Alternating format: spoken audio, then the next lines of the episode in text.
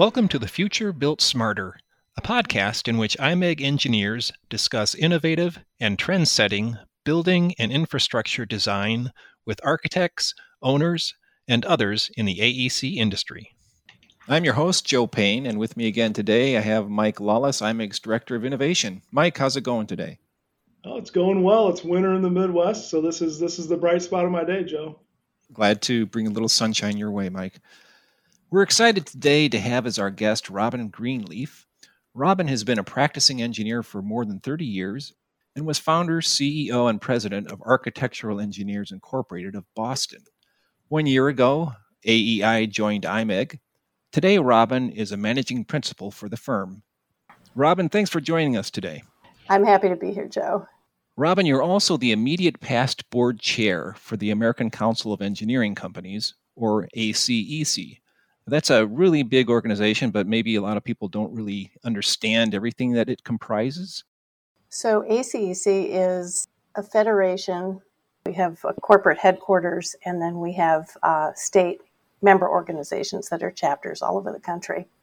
And the focus of ACEC is purely the business of engineering. It's not a technical society. And I was drawn to it probably almost 30 years ago because the work that I was doing in Boston had pushed me very quickly into the business side of engineering there. And so I found ACEC and joined the Massachusetts chapter. And you know, I think the rest is, is kind of history. I have gotten so much benefit from being able to talk about business issues with colleagues who are dealing with the same stuff in other firms and um, kind of found my way into the national organization a few years in and after serving on a lot of different committees and in leadership roles there uh, was nominated to serve as board chair and spent a year as chair elect and then last year i was chair and right now i'm the immediate past chair. And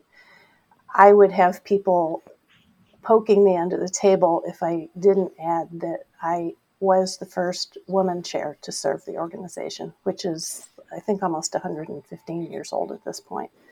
Yeah, I think Robin, it's been you know it's been great being able to spend some time with you over the last year and have some discussions, and it's been awesome you sharing some of the perspectives that that that you've gained as being you know the chair and, and just your overall experiences with with ACEC.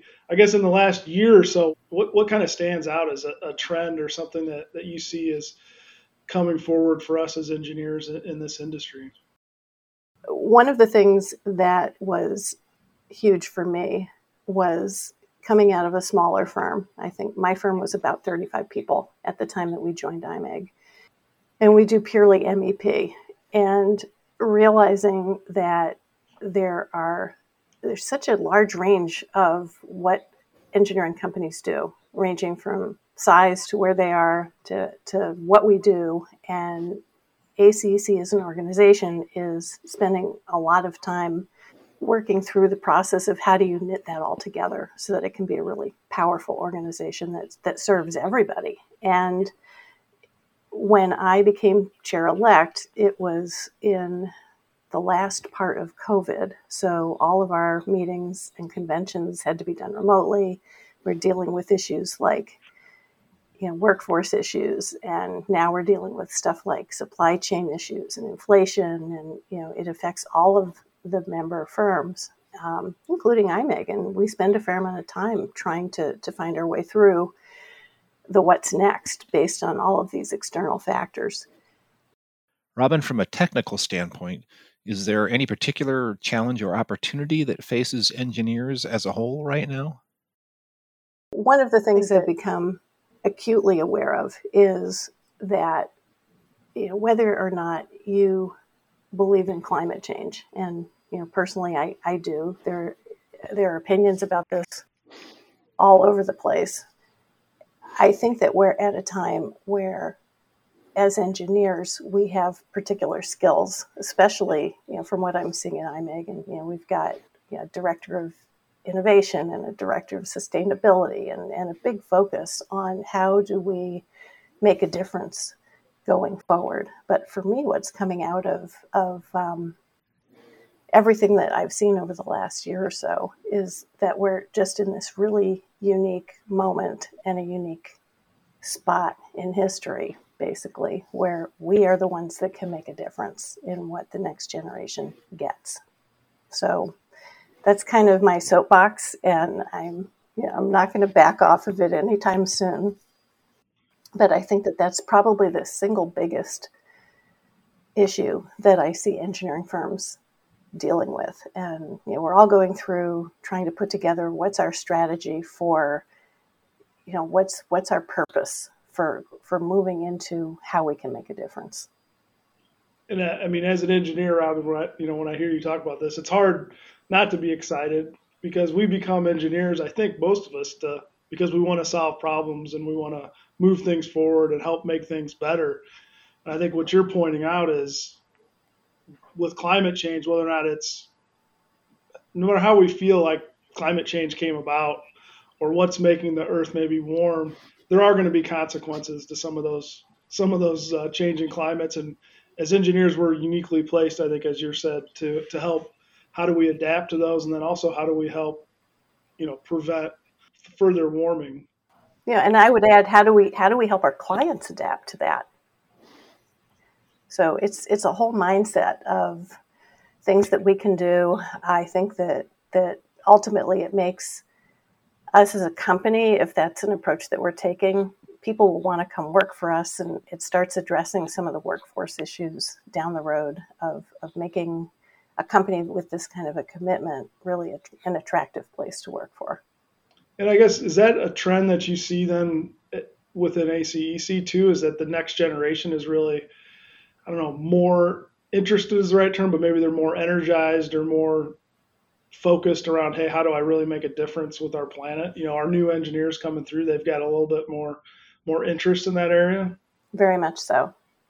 Yeah, and there I've had opportunities in the last year to have a lot of involvement with some of the international firms that do what we do. And in some ways I think Europe in particular is ahead of us. It's a little bit frustrating to hear the commitment um, and how far down the road some of the companies have, have gotten with getting into actually measuring what they're doing and the impact of, of how they design building systems in particular. Um, you know that they can they can demonstrate this to their clients.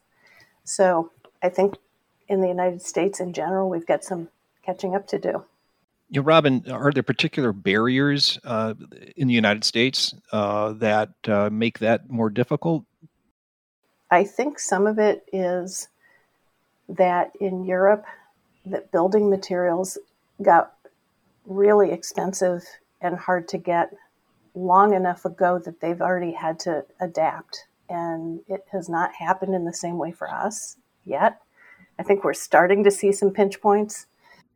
Um, and I think that that government is actually going to put enough regulation around what we do, whether we like that or not, that you know we're going to have to respond to it sooner rather than later.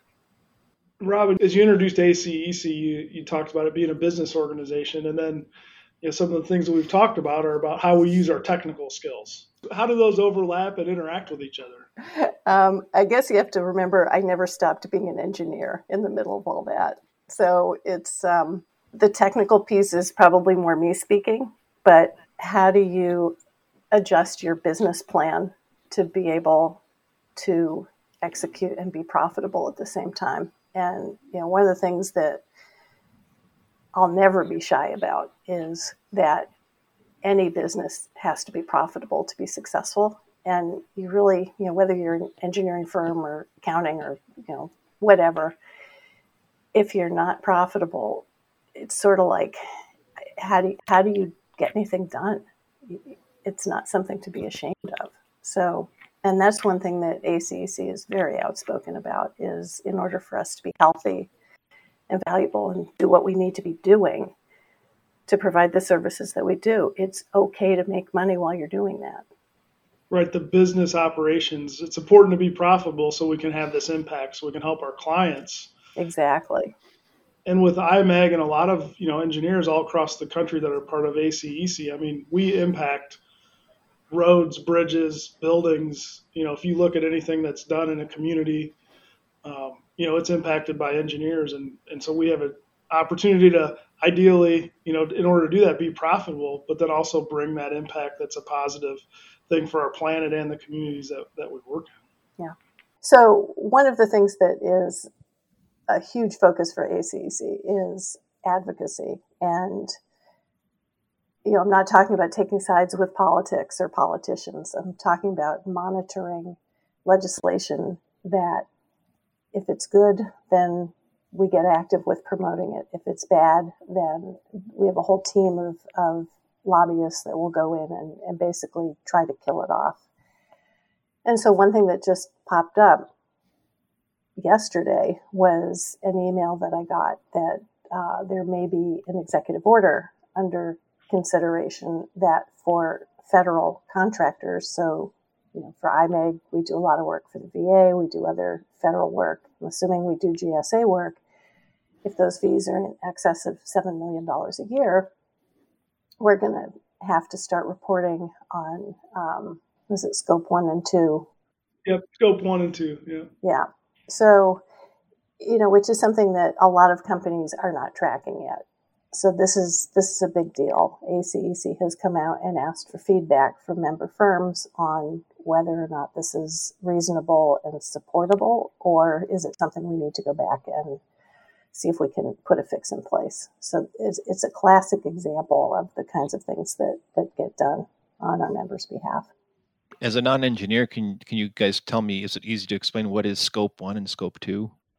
So this is emissions tracking scope one and two emissions are the, the carbon that we generate by producing the, the product that we produce. In our case, it would be engineering. And then if you go downstream into scope three, that would be the more indirect sources of, of uh, carbon that, that may be produced from, like if we were a manufacturer of equipment, et cetera. You know, like if we were a car manufacturer, it would be, you know, how much, what are the emissions of that car over the lifetime of the car? So the scope one and two is really saying to the I, I think what this executive order is getting to is, hey, if you're going to work for the government, we want to know how much carbon it takes to produce the work that you do. Yeah, there could be a mandate that says that we have to be tracking carbon emissions. Robin, you talked about the impact that as engineers that, that we can make. And as I'm sitting here thinking through this, and you know, you've been the first uh, female chair for ACEC, I guess looking back on, on your career and, you know, you, I know you've got impact yet to make. But as you look back, what advice do you have for engineers as we're as we're going through our own careers? The advice I would give is don't be afraid to ask questions, even if you think they may not be going in the right direction. The beauty of engineering is all about being willing to test the way you're thinking about something and trust in your skill that you're going to know if you're going in a, in the right direction or if you need to make corrections to get back on course.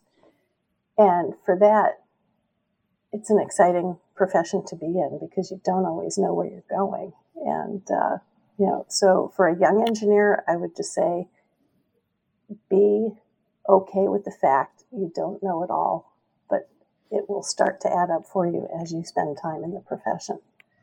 Um, I think that, you know, I'll, I'll go back to what you just said, Mike, about being the first woman to chair ACEC. And, you know, one of the things that, that I observed in the time that I've been active is there aren't that many women and minorities in the profession yet. And it takes a long time to work your way up the ladder.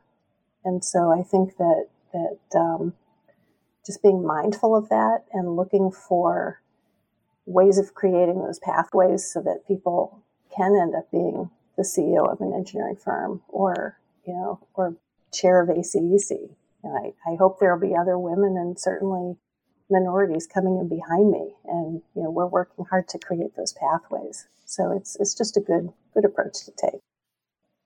I think, I think what I would say too is I think it, it brings awareness, you know, myself as a male, you know, bringing awareness to this. I have three daughters, and my youngest daughter, um, we went to NASA, and she's, you know, the the main display is male astronauts, and she goes, "Where are the female astronauts?" she walked by all 40 male astronaut displays and there's you know four or five females she spent all of her time there and so i think just having you in that role robin is just is super important for for you know other women as they as they come up in you know in the engineering profession and it, it does it does have an impact yep and it's it's a slow process and it's not always a straight line well, Robin, I appreciate you uh, joining us here today. It's been it's been very enjoyable, and uh, really looking forward to uh, working with you here at IMEG. Thanks for having me. Listeners who would like to follow us, the IMEG podcast, The Future Built Smarter, can do so on any app. And you can also listen to this and all of our previous recordings by visiting the IMEG website, imegcorp.com, and look for our Insights tab. There you'll find our podcasts and all other types of thought leadership that we provide. We'll be back with another episode in the near future. And until then, thanks for listening and take care.